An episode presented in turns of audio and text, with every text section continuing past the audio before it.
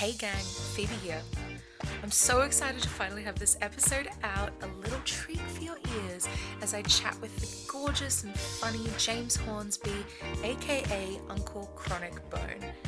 This episode is split up into two parts. I'll be uploading the Patreon episode next week, which has some extra fun, bits and pieces, uh, and a lot of gossip. I simply couldn't fit all of it into one episode, or else it would be approximately four hours long.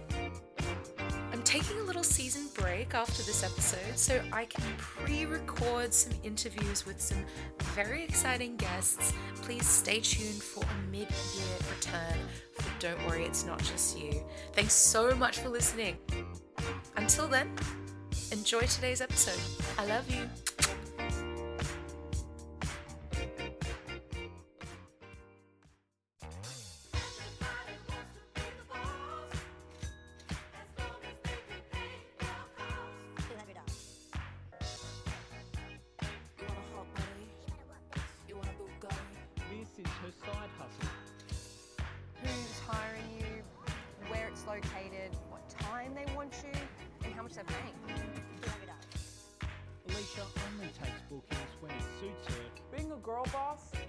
About taking calls. Being a girl boss means chasing yourself. Want to be successful in this world? You have to follow a passion, not a paycheck. And what did your book say? Now get to work, bitch. Hello and welcome to another episode of Don't Worry, It's Not Just You. I'm your host, Phoebe Paradise, and I hope this email finds you well. The first and only podcast on planet Earth that is brave enough to explore the weird, wild, and frankly bewildering world of freelancing, side hustling, and monetized hobbies. To help me on my quest to make sense of this so called creative gig economy, I am joined by my friend, truly the definition of multidisciplinary. Yo. His work borders on science fiction, not in the subject matter, but by the way he's able to breezily travel between the real and digital worlds in his art. He's a painter, photographer, videographer, animator, 3D world builder, musician, fashion designer, and dare I say it, actor? Yo. Pedestrians of Queen Street Mall may recognize his gorgeous smile blown up to wall size at the Universal store late last year for their Good Company campaign. He's good company indeed. It's James Hornsby. Yo, what's up? Wow, that was a great intro. Jesus, where'd you pull that one from? Um, Thank you. You're so welcome, James. Thank you so much for schlepping me out to Paradise HQ today Yeah, for the interview. Such a pleasure to have you. Sick. I'd like to start off the episode today a little differently uh, this week by watching a video together. Oh, okay. Why you working so hard? Your world is ending. Yay! It's the apocalypse. Why you working so Jesus. That, yeah, that sums it up. It's the apocalypse. um, look, I'd be remiss not to Wow. mention the absolute nightmare week that has just unfolded in Australia. The Brisbane flood that has smashed through not only Brisbane, but like basically by now the entire east coast of Australia. Yeah. James, are you okay? Is your house okay? How are you doing? Yeah, I'm cool. Yeah, it's obviously, yeah, it's real sad. We didn't really get any too affected at our place at Toowong. We'll cut off for like a day. Yeah. But um, luckily we live on a really big hill, so Oh, that's so that good. was good. But yeah, it has been scary. Now it's been about almost seven days, I guess, since the flood, or like under seven days since the flood. I've been noticing there's something really weird and interesting about the language of work during a crisis like this. Like, yeah, everyone's right. approach is really different. Like, you know, kind of since the floods happened, so we got our power was out for a couple of days. Like, we had some friends have to come stay here True. and we were helping them out a little bit this week. And it felt like in the crisis, like in the moment when things were like really, really bad and scary here, all of the work that I had was just like, whatever, it's fine. I'm just like not going to worry about it. Future Phoebe can worry about it. But then, like, it got to the sort of start of the week or the midweek, and you know, our friends were getting back on their feet. And I'm like, oh fuck, the emails have just continued to come in. you know what I mean? Like legit. the, the The, emails world haven't didn't stopped. stop for this flood. I know it really didn't. Yeah. And it, it was sort of interesting seeing how like how people communicate to you in a work sense while something as crazy as the floods is going on. yeah, you know, legit. like some people will start off an email not acknowledging it at all, just being like, Hey, any updates on blah blah and I'm like, Oh yeah, Yeah. totally man. like, um and then You see the news? yeah, I'm like, have you turned on the TV lately? um, No, I had I had that too. I had an email coming through from Melbourne that Mm. was like, "Yo, like what's going?" Oh, they they did mention like, hopefully you're not affected by the weather. Like it was like that. I'm like, yeah, no, I don't get sad when it rains. Like, what do you mean? But yeah, it, Affected it doesn't st- it doesn't stop. And I also like feel like, like obviously it takes an emotional toll on like all of us. yeah. And then I feel like I can't work, but then like do or like I can't progress or do anything that's like valuable. And then it's like, but then am I making the world like worse by like not doing anything lovely by mm-hmm. just like you know being sad? Like, do I have to like push through this? Like, I, it's a confusing time, especially when there is so much sad shit going on. It's so strange. I, I had a friend make a comment on how, like, they were based in Milton and they were talking about how strange it was coming off of the work site. You know, they're like caked in mud and shit and cuts and bruises and stuff. Going to the patio for a beer in the afternoon and like surrounded by all of these people in co- corporate garb and stuff. And like just how strange it is, like when you're going through something like this the world really does just keep turning and you know it's it's really hard to navigate and really hard to be creative i don't know if you found it like in the last week but trying to claw back some sense of normalcy and like yeah get onto my deadlines again and that kind of Yeah. thing i found it really really hard and weird i've like been canceling plans like left, Yeah. right, it's a miracle we managed to get this together Yeah, yeah, because we already had to reschedule a like few four times. times, Yeah, yeah. and then it's like this time, like fuck it, let's do it underwater. exactly But no, yeah, I know. Also with like what's going on, like with Ukraine as well, like just the the two of those things kind of felt like they kind of like peaked Yeah. in the same week. It was, it, yeah, I definitely had a lot of trouble like doing anything, and it was like really weird. I like talked to my parents about it, and they're like, they're like, wasn't the whole point of this so you can work when you want? Why don't you take some time off for a break? And it's like, well, I can't do that really because I need to pay for stuff. Taking time off, you just feel bad about it. Like, yeah, it was, it has been really weird, and I was actually really feeling really weird even yesterday as well. Like, to, but today I kind of felt a bit better, but it seems so sad right now. oh, you know, your business is reliant on your omnipresence. And Yeah. like feeling that hesitation to like post anything or like, you know, how, like what do I share about Legit, my work? because it's like, kind of is stuff. this gonna feel out of touch if I post something up that I'm trying to do or like that I'm working on that I think is good for like one community, but then it doesn't help mm-hmm. people who are underwater in Milton, you know? So it's like, where do I go? Or like you just like you know you just rush to kind of be like, oh, I can give to some, I can donate to something, or I can like donate some work to a group show, or I could mm-hmm. like sell a print and put all the proceeds to charity, which is what I did during the fires. Yeah, I But then that. also like, ru- like rushing to do that is just work as well. Like I don't even know if that's really gonna help anyone if I sell a couple of prints and send it off. Like and I ended up donating some clothing to some people, and yeah, it's just like such a weird like wall. Yeah. After every wall that you have already in this type of job, in this type of work, it's just another wall that you got to climb over, another well, rung on the ladder. yeah, you're trying to work out like whether the next thing you do is going to end up as a screenshot in some group chat somewhere. Legit, yeah. If someone's like, "Oh, look at this prick," they only care about like the fucking stuff they're bringing out and not us underwater. Yeah, Bullshit. I try not. I try not to worry too much about that type of thing, but it's just yeah, the mo- it's hard to find motivation to do anything, and I feel like everyone's feeling like that. You know, you talk to mm. any like type of work. I think the difference with us is we have to create the work, so we can't just go to a job, and we mm. actually have to be the boss who like gets us to do the shit as Do well. Do you have a day job or are you full time artist? No, I've been full time artist for the longest time. I don't. I haven't worked a job since I worked for Telstra at a call center in like 2013. Dude, what was TSA? Yeah. Did At- you work at TSA? Yeah, I was gone at that shit. at Oh Stone's my Corner. God. James, I worked at TSA, man. All great people do. Okay, okay, hang on. I had, I had some questions about your work, but I really need to just ask you a bit about this. Yeah, what a fucking miserable place to work. the, the worst toxic work culture because everyone thought they were like Wolf of Wall Hey, gang. This is Phoebe here editing this episode, and well, I really, really, really hate to do this, but as an act of self preservation, I have decided to cut out the next 20 minutes of jaw dropping stories that James and I share about our old call center job that aged me prematurely by about 30 years.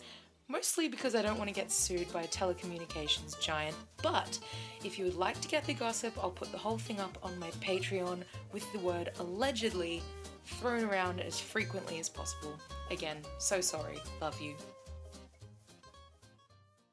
So yeah, I haven't had a job since I worked at that shithole, in, and I started uni in, in 2013. It was dope. I did a photography degree, and it was sick. Do you think that it was helpful to you on your path? Definitely, it was like the first place that, like in education, that I understood. Mm. So like going through primary school and high school, I had like a lot of problems with like teachers and stuff, and like just authority and like just a rebel, like kind of like a rebel kid, but also at the same time they they picked on me hard. I just hated it. I, I always thought schooling was really dumb, and like I just hated the whole idea of it. I couldn't wait to Yeah. leave, and then. I, I, I vowed at the end of like high school never to go to uni because I was like fuck that it's like school on steroids and then I just kind of went to like this TAFE course and did a few other things and I was like shooting lots of photos for a BMX mm-hmm. magazine at the time and I had this kind of D&M with a friend's older brother and he's like well you either got to kind of get a trade Yeah. or you can go to uni and study something and like get a job in that area. It's really hard to get a job without university and that's when I started looking into the photography degree and luckily because I, d- I had done this TAFE course straight out of high school that was like a multimedia course that granted me an OP1 so I was able to get into photography when it was like an OP sixth year because they changed their OP every fucking year. I don't even know if they use that anymore. It was like a really high OP to get in that year, and because it was just like everyone wanted to do it that year. I love that. I thought I really thought that story was gonna be like my friend's older brother told me to like start taking acid and like drop out of uni. That's not No, I was already that, I was already doing all that shit. So I that's why I needed like direction. yeah. I was kind of like, what am I doing with this? Because I I guess like before before that I was shooting a lot of like BMX photography for a few like magazines. How did you get into that? Yeah, definitely a dirty like BMX kid. It you have to I have to go all the way back to high school. Which mm-hmm. what actually started in high school is I used to film like stunts, like jackass CKY shit. Yeah, and it was this crew called Mad Cow Industries, and I actually had a trademark business name that I actually trademarked for that. And we would make DVDs and sell them at school. We managed to get like one clip of my friend jumping on it, like flipping on this table of thumbtacks that went viral on break.com. I don't know if like anyone Is it still there? you could probably still find it because break.com is still there, but like no one knows what break.com is like, but it, at the time because this is like pre YouTube or like mm. when YouTube was just starting, it was like this web page where they would put like the most hyped viral content on their front, like a blog that would put like viral content on the front page. If you did get, and they just update the front page every day, and it's always mm-hmm. like, like viral shit, just like kids doing dumb shit, jumping off of things, a funny video, a song, like it's just like kind of like what goes viral now. But if you did get on the front page, you won four hundred bucks, and that was my goal. We managed to win that when I was like in grade twelve, which was crazy. And um, there is um, there's an like a site now that's not really relevant called Shock Mansion. Have you seen Mm, that? No, I haven't. You just get a front page that's refreshed every day, and it's like a video of like bikini girls like washing a big truck, and then it's like Oh someone God, doing a backflip on a motorbike. So it's like Zoom magazine. Or yeah, and- yeah, as legit. It's like that, and um, it was kind of like that. It was like college humor, like frat shit, like Mm-hmm. parties, like all that type of stuff. Like I remember a, viral video at the time I really loved was like this obviously this trust fund baby in America with a Hummer just running over people's letterboxes down the street, and I was like, that's sick. Man, it's so hard to communicate.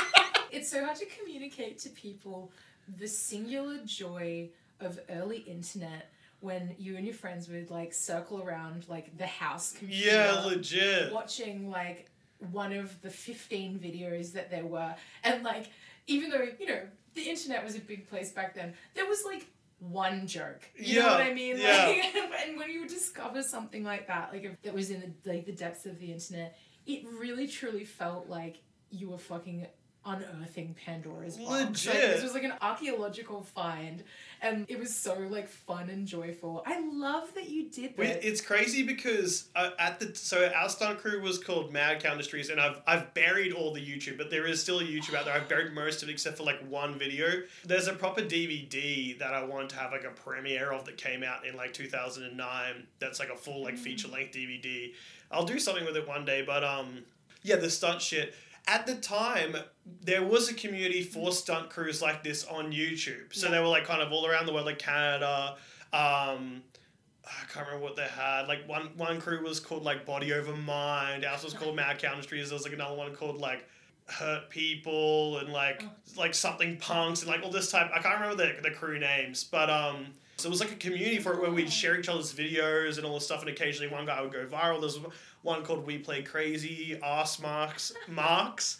I still have their DVDs as well. Then, and one of the guys was called Zach Holmes. He's a star in the new Jackass movie that's out now in the cinemas.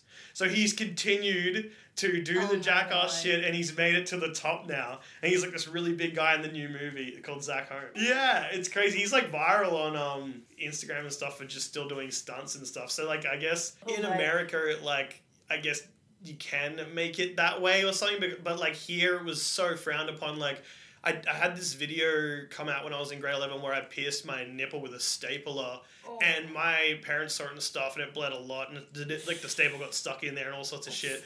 They wanted to send me to like a psychiatrist, like the school knew about it. Like I, I had to call, talk to the principal. I wasn't allowed to film anything on like school grounds, like all this shit.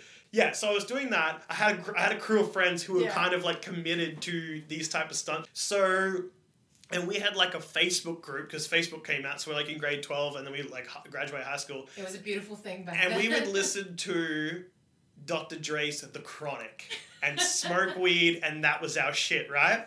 Like that was our shit. So, and we had this Facebook group, and we'd send videos to each other of this type of dumb shit. Sit there and smoke weed, and be like, "So cool, bro! Oh, we're so dope." And we had a secret handshake that was the Chronic shake, and all this shit. And then eventually, I was like, I would like to share this community online, and I made a blog called Chronic Bone. It's like the backbone of the chronic community was like the tagline I had on it, and it was like an ongoing blog on Blogspot where I would upload videos of this shit and like write a little blog post that was really badly like grammar being like, yo, this is so sick, check out this guy, like. And that's where chronic bone comes from. And I specifically remembered it wanting to be a thing that you could shout in a camera at a party. You could go chronic bone like that in like it was like because I, I had this vision for like what chronic bone could be like as a Man. media company. And then I started making clothing. And that's where Chronic Bone clothing came and I started like printing shirts in my room or hand painting them. yeah. And then the more I got into this, the more I got into the BMX scene within Brisbane. Yeah. And I kind of identified who were the professional riders and who were like sponsored by like overseas companies. And then I started hitting them up with free shirts and like kind of developed a friendship. And before you, I knew it, I was like signing these riders onto a Chronic Bone BMX team.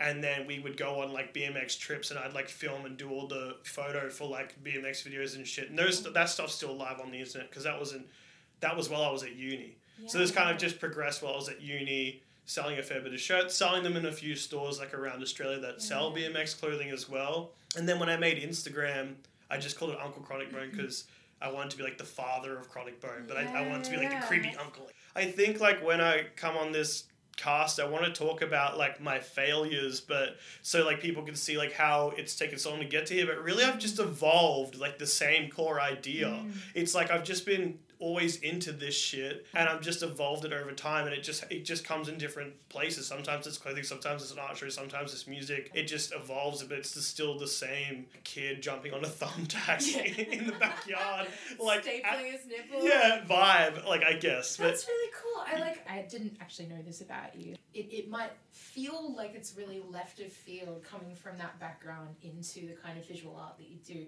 but you can see those aesthetic influences Yeah. creeping into the work that you do now. I mean, this would have been like oh, this is almost ten years ago now that you were you were doing this stuff, right? Yeah, uh, yeah. So was, the thing with that, like, is that with BMX, like, kind of once you get older, mm. you just kind of don't do it as much anymore. It's not the same like passion to go riding like every weekend. Like I still love BMX and I don't Yeah. like disregard it as something that like oh I used to do that cringe. I actually still love BMX and I still watch BMX videos as entertainment Awesome. at home. Um, it's just that like you get old, you break bones, like you get a girlfriend, you, You're get like a pondering your mortality Yeah. a little bit more when you you're like at the top of a hill. You're like, yeah. maybe I won't be bouncing back from this one as much as last Like, time. You get sick of getting kicked out of like schools and universities for trying to like just ride some bikes. Like it, it hap- happened all at once because I was kind of in this generation of rides that were all kind of sponsored by overseas companies and they all kind of got old as well. They're older than me. So they all kind of got out of like the BMX thing. And so I was shooting a lot of photography for BMX, started shooting ads for other brands, started like shooting for 2020 magazine, where if anyone is listening to this and they know what that is, they know that that's the number one magazine you can shoot for in. So like I had like double page spreads in that, getting probably paid large cash for that type. But then obviously print media died in that way as well. And then no I, idea what you're talking about. no, I mean like there's no magazines. Like no, I get. yeah, yeah, yeah, yeah. No, print media didn't. What are you talking about? Everything is Yeah, printed. everyone's still talking about Vice. Yeah. it's the name on everyone's lips. Yeah. Vice magazine. Yeah, everyone loves magazines. Like I still love magazines, but it kind Mm-hmm. of died. And then I guess the art stuff has a, it's like a subplot where I was really gifted with art at a young age. I actually like had an artwork on display at QCA um, when I was twelve, like younger school kids thing the weird like full circle moment was that was the exact gallery I had my final critique for my honors in. And And the- circle moment. Yeah, my honors was about the same thing that that was about because I realized when doing my honors that a, big issue that I had in the world was how we're becoming like trapped in technology, and that's what I named that painting as a twelve year old. It was called Trapped in Technology, and it was about how our phones are like detaching us from the world. And there's a picture of Neo from the Matrix. It's like, like drawn in crayon. It was like a picture of a guy at an airport on a phone like this, like sad, and it was all grey. Yeah, my I realized in honors that my work was becoming about that. That's what I was interested in. I was interested in like this beautiful utopian technology vision we have, and then this horrible dystopian real life. Bet like juxtaposition of that and how we like kind of are gliding through the two at the time and we're like making our own realities online and then there's this reality in the real world and I, I have this type of interest in that so that's and I realized that during honors I'm like oh that's what I do I mean, it's super relevant. Like it, it- that particular period that I think you know we're basically the same age, like that we grew up in.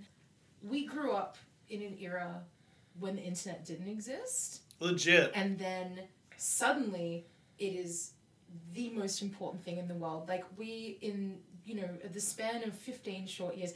Like the most confusing time of our lives is like our adolescence like when we're mm. becoming adults in this time and that's exactly the same time we're in fucking the history of this planet everyone got a supercomputer in their pocket and From having nothing Yeah. to having a supercomputer. so like pocket. it's just it just it's just like the way that i feel about posting something on social media is like com- is really has a lot of gravity to it because when you first did it it was like a really big deal and i feel like now it still is a really big deal but So you, you get a bit of anxiety about posting.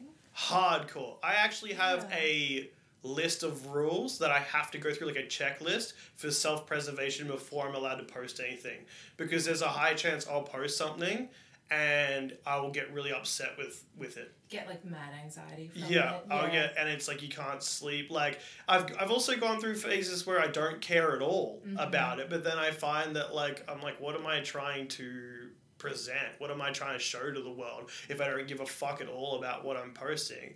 And like you know, I kind of wish I have like the more Zoomer Gen Z approach of this like everything's stupid, everything's Yeah. ironic. The this is like a uniquely millennial um, disease, I think, Legit, as well. it's like everything's serious for us. I, I still have, in fact, pretty much every like creative that I'm friends with has very similar approach where like you'll you'll post something you'll go through like 12 hours of heightened anxiety Yeah, you know yeah. surrounding the post and then you'll get like a big dopamine rush like if it does well and then you'll move on after that Yeah. it's it is still this it doesn't feel as casual as it does for like our younger friends or, or at least a little more like built in to their dna Yeah. like posting is just part of life whereas we went through a period where the idea of posting anything personal about yourself was like debated on the news. The reason i ask you is because i am i'm genuinely surprised to hear this from you. Out of all of the artists that i know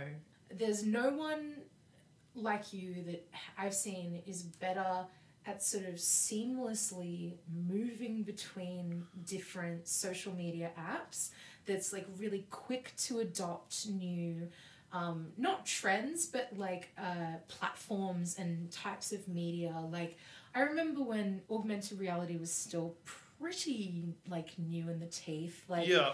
you jumped on it and you're like, here's a fucking cool like new avenue to explore. I'm gonna like do this. Yeah. Like, you know, you've always been really, you know, taking these new platforms and these new types of media and finding really fun, creative ways to apply it to your work. This is going to lead into our next segment that I like to call Hello, Fellow Demographic. Stories from the dystopian future, the year 2022. The world is normal, everything is fine. so, this is an article that I wanted to discuss with you, um, James. It comes from a little while ago now, like mid last year, and you may be aware of this, you may have heard of this. The head of Instagram says that Instagram is no longer a photo sharing app. Right.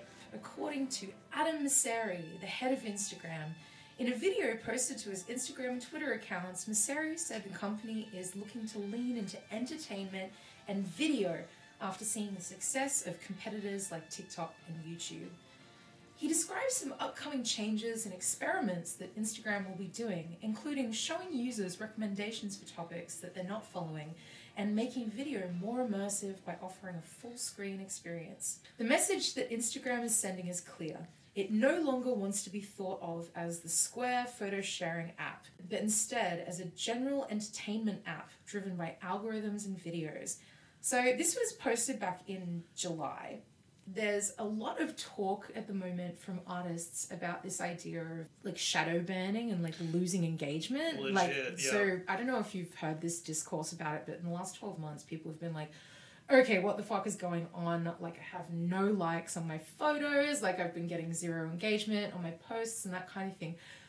A lot of this is having to do with how Instagram is trying to rebrand itself. So, moving away from promoting its static images Yeah. instead to favor content creator focused content. Yeah. So like videos, reels, um, remixed videos, that kind of thing, because they want to be co- competitive with TikTok. Yeah.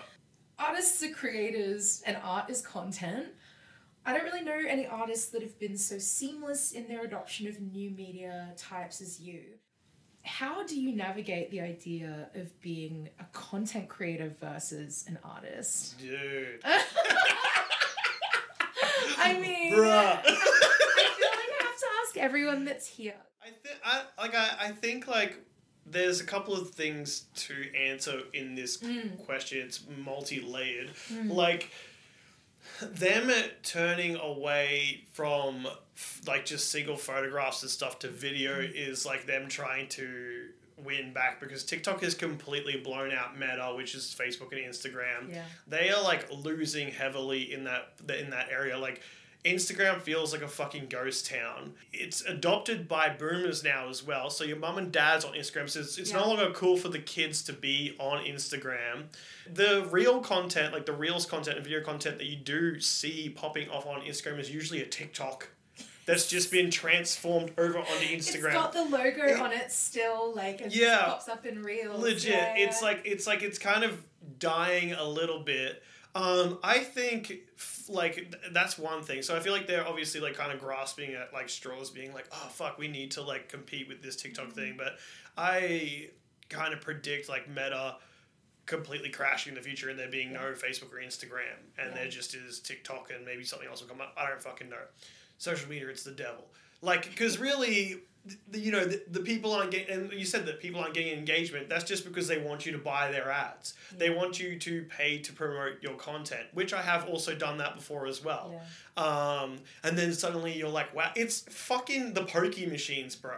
Suddenly you put 15 bucks in it it spins around a bunch of like shit come like you know you might get 50 bucks back or you might lose it.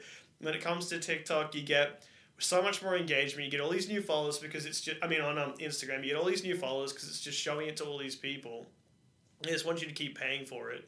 So that's why your engagement is down low. So that's one that's one aspect of the question. I know I was kind of going on a little bit there. And then for me personally, I already the process like you said I use a lot of I do a lot of behind the scenes process stuff. The process for me is the work. Like that is the work. So and I'm already creating it in the way of video or this or that or I'm already working in those ways. So it's easy for me to transmit it onto Instagram or TikTok, which I have recently started doing mm-hmm. as well, because it's already the way I'm thinking about. it. I'm thinking of it in a video point of mind. So it's not too difficult for me to do that. I think it's hard to to make it feel native to those platforms, especially if the idea I have for my art is that it has to be viewed in person or it's connecting with people in a certain way and then it has to be you know transmitted to people on their little handheld supercomputer crystals um, i don't really have too much of a problem creating the content Yeah. that is the process or is my work or even applying the content into a platform like cre- you know like changing it so it works on the platform mm. because it still gives me an output to publish. It still gives me a, able to share with my friend like a place where i can do that and they can like review it for for greater bigger ideas that are going to happen in the real world. Like video video has always been part of your practice. So it Yeah. kind of automatically translates really well to what these platforms are asking for in a Yeah. way all of the editing that you did like all of the Yeah. video producing and like directing and all that kind of stuff Something else I wanted to add the creating, because you kind of I mentioned a thing about a creating content or just pr- producing art as Yeah. video. I think like I am not looking at what I'm doing as content because I'm not trying to like engage like everyone into like a business or something. Like I'm not looking at as content. I think that if I start to manipulate an idea and it becomes content that's when i know i'm doing something wrong and that's when i like have this checklist that steps in and tells me that like that's not what i'm gonna do. It's kind of just like sleep on it yeah, like before nice. because i find that i'll just like make something in a day rush it out and just put it up and then i'm like fuck i could have revised that. It doesn't sound right doesn't look right. It, you know i just get too excited and put it out. Um value is this and this is what i was going to say about content mm. versus art does this create value for whoever wants to fucking actually look at my shit yeah is this valuable to them? Is it valuable to me? Does it grow? Or is it just some crap? Gonna add to the void of crap on the internet that people scroll through, you know, while they're stuck on these fucking apps. Like, it just has to be. And then there's like a few other things, like just about, you know, if I truly like it, if it's like, you know, if it makes me happy and all sorts of mm-hmm. stuff. I can't really remember it all, but it's just basically like, is it valuable and like to sleep on it and just revise what I want to post up. Yeah, I think as long as it's valuable and like what I'm trying to show people and my mm-hmm. heart is in it, it doesn't feel like content, and I also don't get upset if no one engages with it either. I love that. I'm, it's cool to hear that your approach is more letting the work that you do speak for itself, and you're not sort of bending for the for the sake of content creation. There's actually a good video we could watch in a second. Is relational to this. Is it a TikTok? It is. it is. Actually, let's watch it. Have any other independent content creators noticed how bad the engagement is on sites like YouTube and Facebook and Instagram lately? I was wondering if it was just me, but then I did some digging and I found that in 2020, over the course of the pandemic, YouTube and Instagram and Facebook experienced massive drop offs in engagement numbers. Turns out that these social media networks are suffering from what's called over monetization. They've abandoned the social aspect of social media and made it all about ways to either get you to spend money or get companies to spend money to show you their content which makes it impossible for small creators to get their stuff out there. And as a result, both viewers and creators are migrating off of these platforms in droves because they just don't feel welcome anymore. And so that is why platforms like TikTok are doing so well, where it's still possible for independent content creators like you and me to make it organically. Follow for more. Yeah, legit.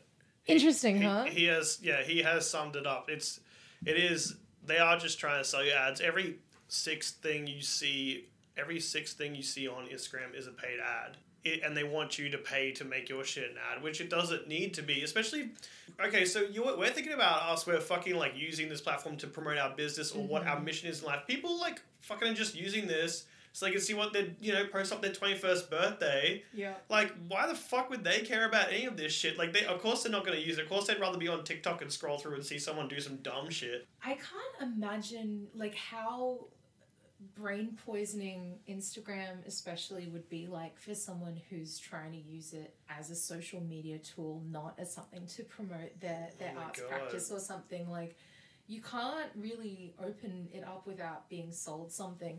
It's it is really cool to see how you're able to thrive in this environment where artists are sort of in order to be seen you have to kind of go through these motions like create all of this content and i think it's really admirable to see how you're doing it in a way that's um, still really true to your art you Yeah, know um, I- I think like just to add to like just to really add to like this whole thing, or just to mm. like do, just to just to add a layer to this. The reason why I'm successful, the reason why people fuck with my stuff is because I talk to them in real life. Mm-hmm. Like what's happening to us now. My content isn't shit. Like the reason why I have these art shows and people come and celebrate mm-hmm. my stuff is because I com- engage with these communities in real life. I don't it's not just about c- creating content. The content sucks. Hopefully, one day we'll never have to make content. Yeah. I prefer the real life physical interactions, and that's why I have like this success. It's totally about talking to people, meeting people, mm. being at events, being fans of other people's stuff, celebrating other people's success, and just working in that environment. I've, and I a long time ago was going to go to Melbourne and do this big art show and, and be like, look, oh, wait, well, I'm going to do this big art show. But I realized when I went to Melbourne that there was a community in Brisbane that was untapped that I could really like start a grassroots like community and that all appreciate my work or want to work with me or, and collaborate. And that's how it works. The people who like my shit, 90% are people I fucking know in real life. So like that's that's it. Like you- obviously you could blow up on TikTok and you could have like a hundred thousand followers, I, but I don't know if that's sustainable. It doesn't really work for me because that's not my goal. My goal isn't to be some type of internet mystical creature that can sell a hundred t-shirts. Like mm-hmm. it's to connect with people in a real world. So yeah, that making like yeah the content is just kind of second nature to are you telling our audience to touch grass yes are you saying are you saying touch grass Yeah. guys uh, man i can't agree more like, touch I think, grass. I think that there's, you know, uh, a huge amount of value in, yeah, remembering that, like, those platforms are really important for stuff like conversions, for like getting website clicks, for getting all that stuff. All of the jobs that I would qualify as like, you know, the big the big fish jobs that I've gotten in the past, like absolutely did not come from my internet presence. It was always from like the network or my friends or people that I met when I was out at a show or whatever. Like, at no point did opportunities come from people being like, yo, this annoying bitch on the internet has X amount of followers, therefore she will be providing She'll value be for perfect. us. Yeah, like no one gives a shit. Like no one that's actually doing these jobs really gives a shit about that Yeah. stuff. Like for the most part, and I feel like it's the same with you as well. Like the relationships you've fostered in Brisbane, especially. Yeah. Because damn man, Brisbane rocks. Yeah. This is a pro Brisbane podcast, just so everyone knows. It uh, is. Straight off the bat. I'm just gonna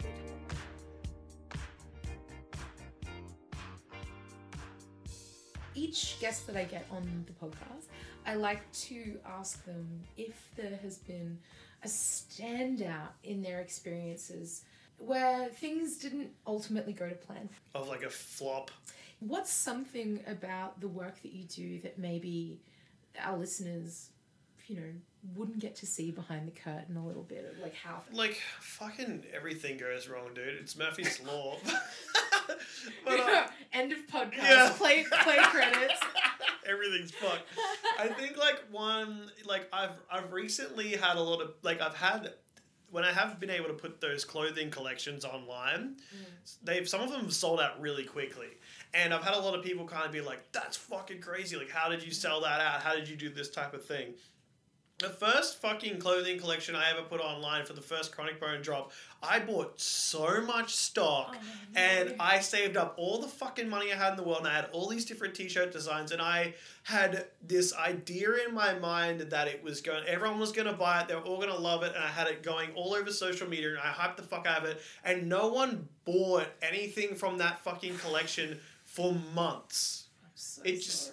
It just sat there online. It was like no one even fucking cared. I had to like message people directly and be like, "Hey, that T-shirt that you thought was cool, it's like out now." And they're like, "Yeah, cool, thanks." And never, no one bought it. It was just such a f- fucking flop, and it was really just, dude, it's fine. It was really discouraging. Um, Experience. well, yeah, I've had these. I've had this, you know, maybe more recently sold out of that of like a certain item, but in the past it's never gone that way, and it hasn't happened really since that sell out time that I had recently. Mm-hmm. And I, I think the only reason why I was able to sell that out is because so many people were directly messaging me saying that they wanted it. So i was able to like lock them into basically buying it. Like it's available now and, and develop hype around it. I, I, i'm hoping to kind of stabilize constant products online for mm-hmm. myself so that it doesn't have that sellout culture. I think that that you don't like for myself like i don't have fucking just the money just for when you decide to drop your shit. I might have it in two weeks time.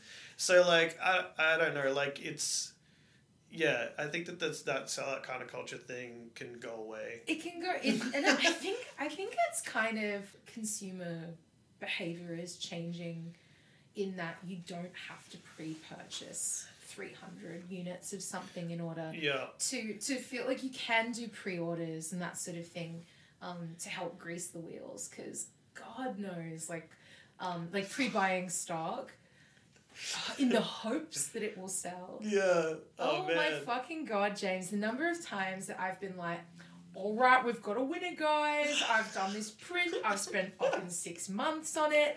I did it. I worked so hard. Uh, you know, went through the the sampling. We went through the production. We went through all this shit."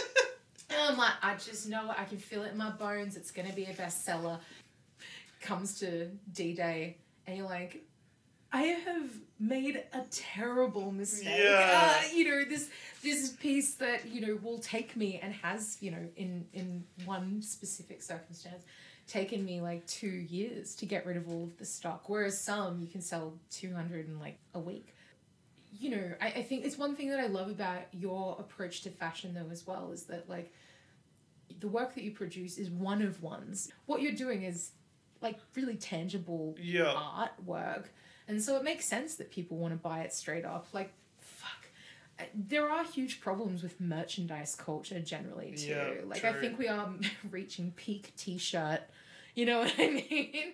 Like, everyone has a fucking brand dude yeah, everyone. So, you know, there is something to be said for selling, you know, like doing a drop of 10, yeah you know, customized pieces like you do. I think it's um Yeah. super cool and super valuable. Thank you.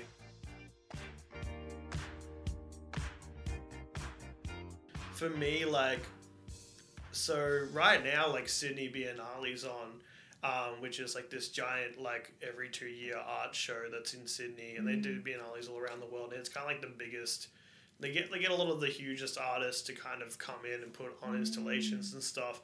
And I went to it a couple of years ago, you know, to kind of see like what is the best stuff in this field. Yeah. And I was just like shocked to find that the demographic that I associate with, like when I talk to other people my age at bars or around Sydney, they had fucking no idea what it was or that it was on. And like to go to the actual exhibitions and see how the people were supposed to be interacting with the biggest and best work that's cost hundreds of thousands of dollars to get here and put on or whatever was just kind of like disappointing to me. Like, you know, obviously people can find it really great and take away a great life enriching experience from for experience from it, but I was just finding it really disappointing, and that's when I kind of had when I was walking down like Newtown somewhere wasted.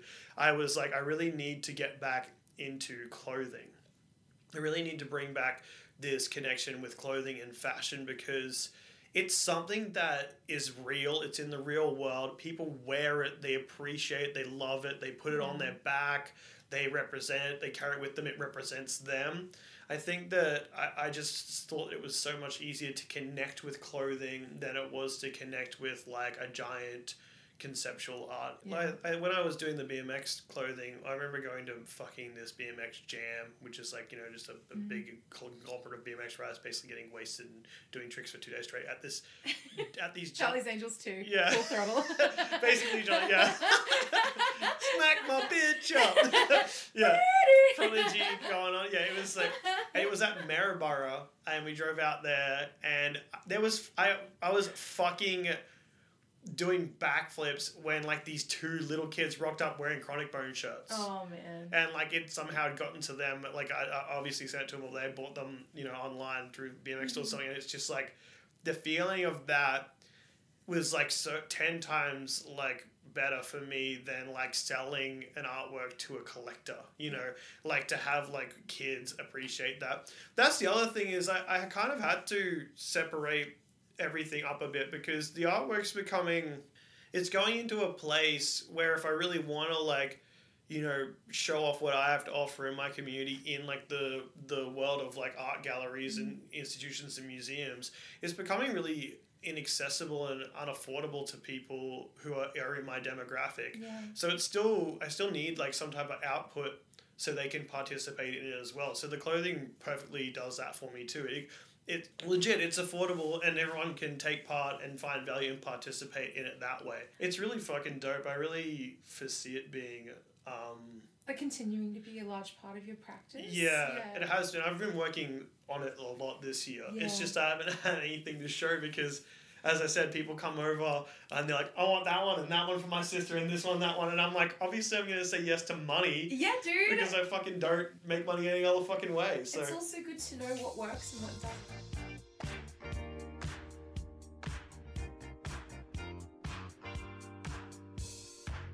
Guys, I think it's high time that we move on to somehow only our second segment of the podcast um, called Comfort Food. What is your white noise? What is your comfort food? What do you consume when you come home after a big day or leave the studio and there's nothing but cotton balls in the brain and you need to turn everything off? We're not talking about the aesthetics, like cool stuff. We're talking about the weird, nasty shit that you watch when you have nothing left in the tank. Yeah, and, and this is, I think like the more cringy shit Yeah. that like I would only really want to watch like alone Uh huh. Is like Pokemon card openings. Okay, hang on. Sorry, I needed. I just needed to put my iPad down for a second. Can you just repeat that last line for me? Pokemon card openings. yeah, so like it's just like it's like some grown adult opening Pokemon cards. What up, Horror Squad? Welcome to another vintage Pokemon opening with first edition Neo packs, some legend, wait for it, dairy packs, and some more vintage packs will be opened all in one action packed video because we're going shiny Pokemon. And they just like show them to the camera. Like for some reason, I it just like gives me that nostalgic hit. Because like you can you can specifically find ones where it's like the cards that, that I used to have when I was a kid. So they like have like the retro decks, oh and they open them and I just, and it's in the background, and they just op- they like they do them on stream. They go for hours. So it's like an unboxing. Yeah, it's like they'll get a whole gigantic tub of Pokemon cards and just open them all, and then like they, if a rare comes up, they go ballistic because obviously it's for kids. It's for kids, and I love that shit. Like I'll put that on. Like it's just it's just dope to even see someone so happy too. It's like some grown ass man who's balding, being like Charizard, like. Oh my god, that's amazing. Yeah, I, I do like that. Like, it, but it's it's a certain. It's like I have to be in the right vibe for it because I, I'm actually doing a project with trading That's Ooh. that, I'm working on, but that's just been like a a weird like ongoing thing in my life, like Yeah. trading cards and stuff. It's just like a childhood thing that I fucked with. That like the art of it, obviously Yeah. like Magic the Gathering as well, Pokemon. Like there's just something about that holding it in your hand. It kind of directly relates to the phone, looking at the shiny thing, like Oh, li- yeah. So I, I kind of fuck with that. Obviously, see, it's weird. I turned that into something to do with work. Dude, can I just say, I I really deeply empathize with this video. I loved Pokemon cards when I was a kid, but we couldn't really afford them. Right. And so my brother and I made our own Pokemon cards That's sick. called Deathman 2000. That's sick. Yeah. And it was like this hand drawn. My dad had a business card sleeve folder thing. I remember playing with one of them. Yeah. And so whenever we'd go to Bunnings, which dad would go because he was trying to like renov- home renovations in the Yeah. house, it, the paint cards that you'd get Yeah, from Bunnings. the Pantone shit. Yeah, so we'd get those and we'd cut them up and we'd draw on them and we made Dude. up our own card game, That's like using the sick. Deathman. I'll show you some photos later. They are like very funny. Um, they're like really, really That's bad. They fire. were like 10 and it's like this really complicated game and we were like, yeah, Deathman, can you tell that we weren't super popular in school? my brother was You my best friend. You want to play Deathman 2000? Yeah. What? anyway. I did this. I did the same thing with Beyblades, like those spinning top things. I made like my own ones, and then like, out of like like weird like kind of like bionicle parts type shit. But it wasn't. Bi- it was like called K'NEX or something. Bring back Bionicles. This is a pro Bionicles podcast. Legit. Bring it back. And I like somehow wedged like a piece of like aluminium inside of them, and then I versed some other kids, and it broke their Beyblades, and I got in trouble for my like DIY Beyblade destroyer. You're feral Yeah, Beyblade. yeah, legit destroyed the, my feral bucket diesel covered Beyblade. That's so funny. I brought one from home. Yeah. Could you? Yeah. And it like falls out. Dude, that rocks. I um. All right, James, we have come to the final segment of the episode. Um, this is called What's My Rate? This is the only podcast in the world that truly values the time and expertise of our guests, and as such, each guest gets paid for their appearance on the show. There's only one hitch it's up to you, the guest, to decide how they get paid. We use the industry standard compensation types exposure, trade, money, or a slab of XXXX Gold. There's no such thing as a sure thing in freelancing, so this is a total lucky dip. This is kind of like a choose your own adventure segment, and this Like is sort of like yeah, like Goosebumps, exactly like Goosebumps. I think like like obviously you know I'm like oh the goldies would go a treat, but um I think like I'm gonna have to take it straight to the face a hot load of exposure please. Oh, excellent! because that is that is the uh, Yeah. that's the number one. That's I what everyone wants. I love it. That's no, what everyone needs. perfect. ah, exposure. You have chosen exposure, a treacherous path indeed, weary traveller. You have dared to join me on my shitty podcast in the hopes of being paid with some kind of status elevation. Give me the clout. After our episode is concluded, you sit by the phone waiting for the likes and follows to begin rolling in. A night of zero engagement forces your hand, and you begin to investigate my so called influencer status. As you tear through the pages of my Instagram history, the horrifying recognition begins to set in. Not all is what it seems, weary traveller. You see that somehow I jumped from 200 followers to like 40,000 in less than a week, but still only get like 10 likes on each of my posts. As you slowly scroll through, you see that the only comments on each of my posts are from hot Russian women who don't exist and NFT accounts that comment the graph emoji on everything. to the moon. James Hornsby, you have been scammed and you will receive zero exposure for your appearance on today's episode. No. We never speak again. oh shit! Damn, that was a great segment. Thank you. That's a sick thing. Wow. Getting paid in exposure. Yeah, I thought that that was the best one because it was the most. It's the most uh, I'm sorry, I can't help you with that. I don't. I don't think that um like people even really. I think that like brands and companies know now not to offer exposure. Mm. Or I would hope so.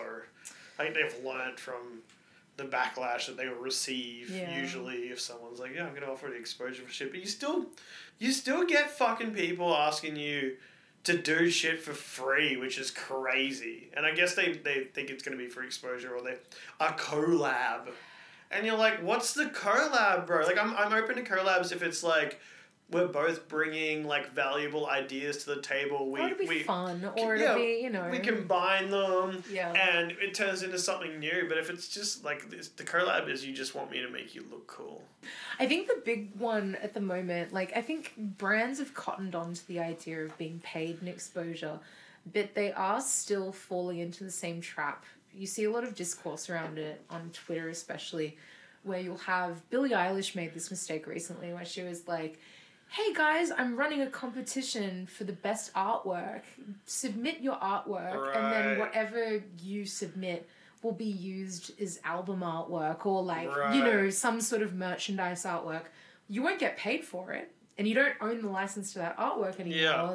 That, that belongs to me now. I, I own that artwork. But you will have the honor of being part of my, you know, fucking intellectual property. like, Yeah. you know, conglomerate. Mechanism. So, like, yeah, yeah. Um, and so, you know, there is a lot of backlash against that kind of stuff. Brands do that a lot Yeah. and get in a lot of trouble. And they're like, guys, like, let's all, you know, like, submit open submissions to like you know do this artwork for this thing we want to do and it's like all free labor effectively and free ideas you know which is like the big problem. But Definitely, because they they also could just take that and rip it off and yeah like and they do. Yeah.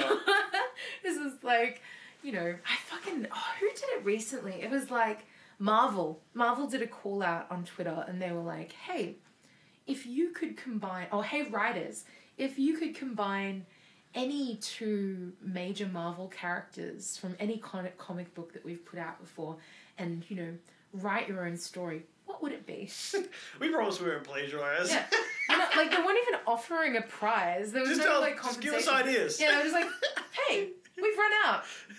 Can I have some for free? Can I just have some free ideas, That's crazy. That would be sick.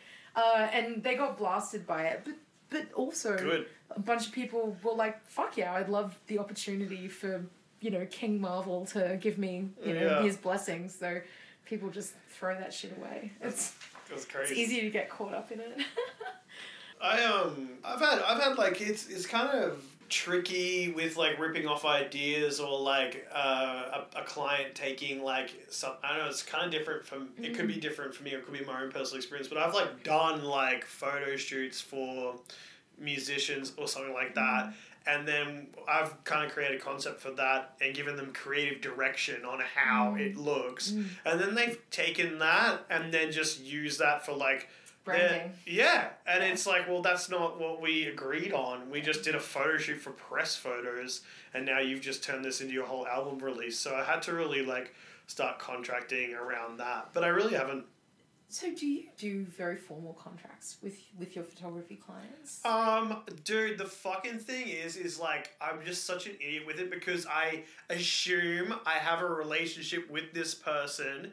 And they don't need it, and the contracts will be like wasted on someone who's just perfectly fine, Yeah. and they just want the photos, Yeah. and it's like the one person I've developed this relationship with, or we've like worked together before, or whatever it is, and I'm like, we don't need a contract, and that's the one that goes south.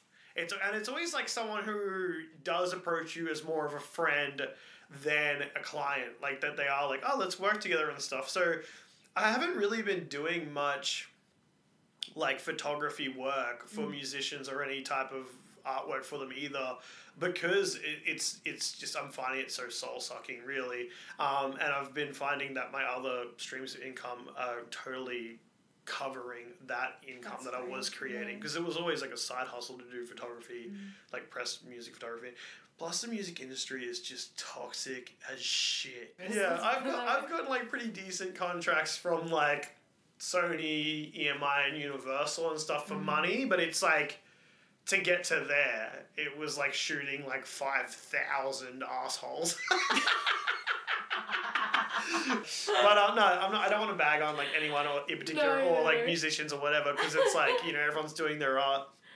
But um, yeah, I have had to do contracts. I think like a big thing that would happen with me in the beginning was I would give someone a, a, a set of press shots and then they would end up using. They like it so much that they end up wanting to use that for their album artwork. And that's not that's a completely different thing that we didn't agree on. That's going to be branded everywhere. That's going to be all over the place. It's going to be for merchandise. yeah, the t-shirts, yeah. merchandise is the next thing as well that we didn't agree on. And the way that photography used to work before the internet was you get paid the amount for how long that's going to be in the world. So if you're mm-hmm. doing a billboard, you get paid because of the size, and the billboard's going to be up for six months. So you get paid for that. Yeah. So like with now with the internet and like the life of photography, like they can take a photo if you don't have the right contract. They can just take a photo and run with it. And use it for anything. merchandise. I've had I had that happen to me a few times, and it would even turned into like a nasty fight with that person that didn't end up well. Obviously, that like, you know whatever. I just have to I can't like fight them, and they, it just runs forever or whatever. Mm-hmm. But yeah, I just had to make sure that. Like I just had to start charging a whole separate amount for creative direction. Like, was it sort of like so you shot a client? Yeah, so there was yeah, we it was like an agreed on press photography mm-hmm. and then that's what I was doing at the time mainly. So it's just like you know, they want some photos to put up on Instagram mm-hmm. for when they're releasing a new song, or they have a show, or they can mm-hmm. give it to the blog that posts like a little, you know, like, oh, they just released a new single. It's just like those photos of them that get shared around that music kind of social media landscape. So people are like, mm. oh, they got a new thing out. That's an exciting photo. And then they wanted to, they took that photo to, you know, seeing like album artwork, t shirts, and all this type of shit that we did, Oh. like, you know, and that was never agreed on. And they had already argued down my price um, paid in cash without contracts, all this type of stuff that, you know, I compromised a lot already to do it. And it was really sold to me as like, this is a friendship thing. We're friends. Like, you know, let's, you know, no, we'll do it for cheaper. Like, you know, we'll keep working with you. Like, this kind of like dangling of like, yeah, you're going to get more work out of us. And like, you know, you can work with our other people and like, this type of thing and it was just like yeah they bartered me down like to half the price that I wanted it to do. And then they took those photos and ran with them. And then when I tried to to say like I don't you know that's not what I want to do um or that's not what I what I want like you know they argued with me about it. They said that you know it was theirs and this type of stuff whereas like Jesus Christ. yeah, well, they just told me it was common practice, like to do this type of thing, and they also said that they should have made me sign a contract and this type of crap. It was really like kind of manipulative. Um, I've had other occasions where they take the photos and they want someone else to do some type of like retouching or editing to them, and like the reason why I do what I do is because I do the whole thing from conceptual of the idea to retouching to supplying the images complete and they're not meant to be edited or retouched by someone else because that's not a good representation of my work. Like if they're going to be posting that around saying it's mine mm. like that i took it for them you know it doesn't look like what i wanted to do or what we did. So you know, I've had other fucking ones where I did like I did a big shoot where I did a big shoot and then the band had a lineup change and then they were like the best photos I ever done and they'll never see the light of day type thing. And what I was gonna say was is luckily I haven't really worked with anyone in that industry for a while because I've just been focusing so much on art stuff, on like my own art, which mm-hmm. is great. And I have to keep occasionally I'll get like an email from like so and so manager like oh I want you to work with this person? And like I'm like oh shit. And they have like a kind of like a really lame budget. I'm like oh. and then I'm like in my mind I'm like oh but I'll seem cool to like those people.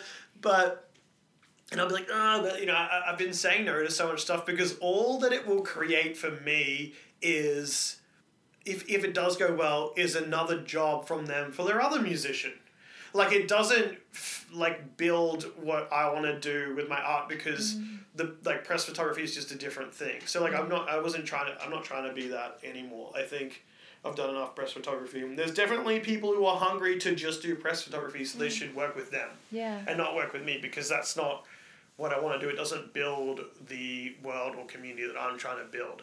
And, and I, I had to like I've had to like say this to like my parents before. I'm like it doesn't matter if I'm fucking shooting like Britney Spears for the front cover of Vogue, no one gives a shit about the photographer. Mm-hmm. Yeah. You'd be lucky if they even credit you. Yeah. Because it's fucking Vogue. They don't even care. Yeah. Like, and, and they're like, that, that, you know, I'm like, they're like, oh, but no, people do care. I'm like, who's David LaChapelle?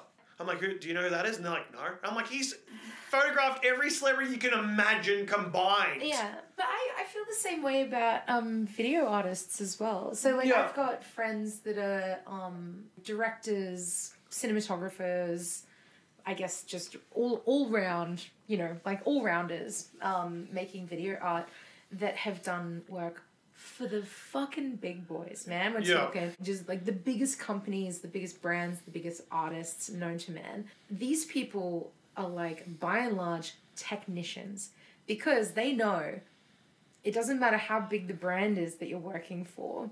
Your name is not going to be like spread across the screen in big credits like Quentin Tarantino. Like that Yeah. not that isn't the way it goes. And the same with the photographers. Like you might Yeah. like there may be a little more of a cult of personality around photographers these days with Instagram kinda like you know nadia lee comes to mind as like a, as an Yeah. example of that um but i think that those the people that do like david lachapelle as well like they're that people come to them for their arts practice Yeah. not as technical photographers Yeah. just to like get the press shots out Legit.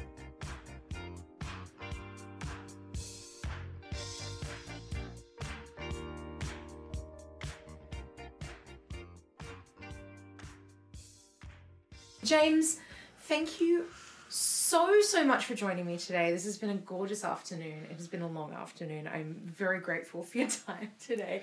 Um, before you go, is there anything that you would like to plug to our followers? Um, damn. I feel like whenever this happens, it's like, what the fuck do I plug? Yeah, Uh, shout like, I've forgotten everything I've ever done or said. Yeah, Uh, it's like shout out Connor TV uh, on YouTube. No, I think like um, I just want to say thank you for listening and um, thanks mom and dad, Awesome. Sharina. Thank you Phoebe for having me on.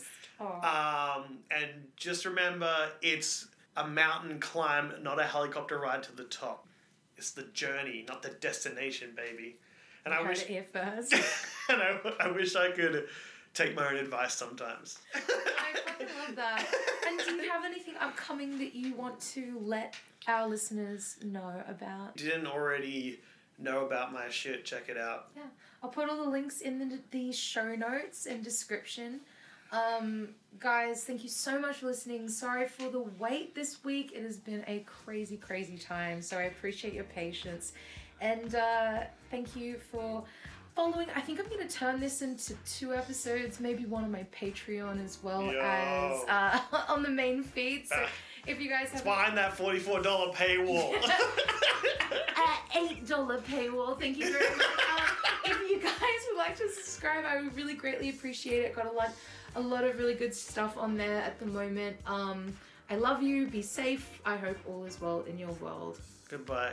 Bye. It's like if you want to hear the shit that's too rude for Spotify. Oh, yeah.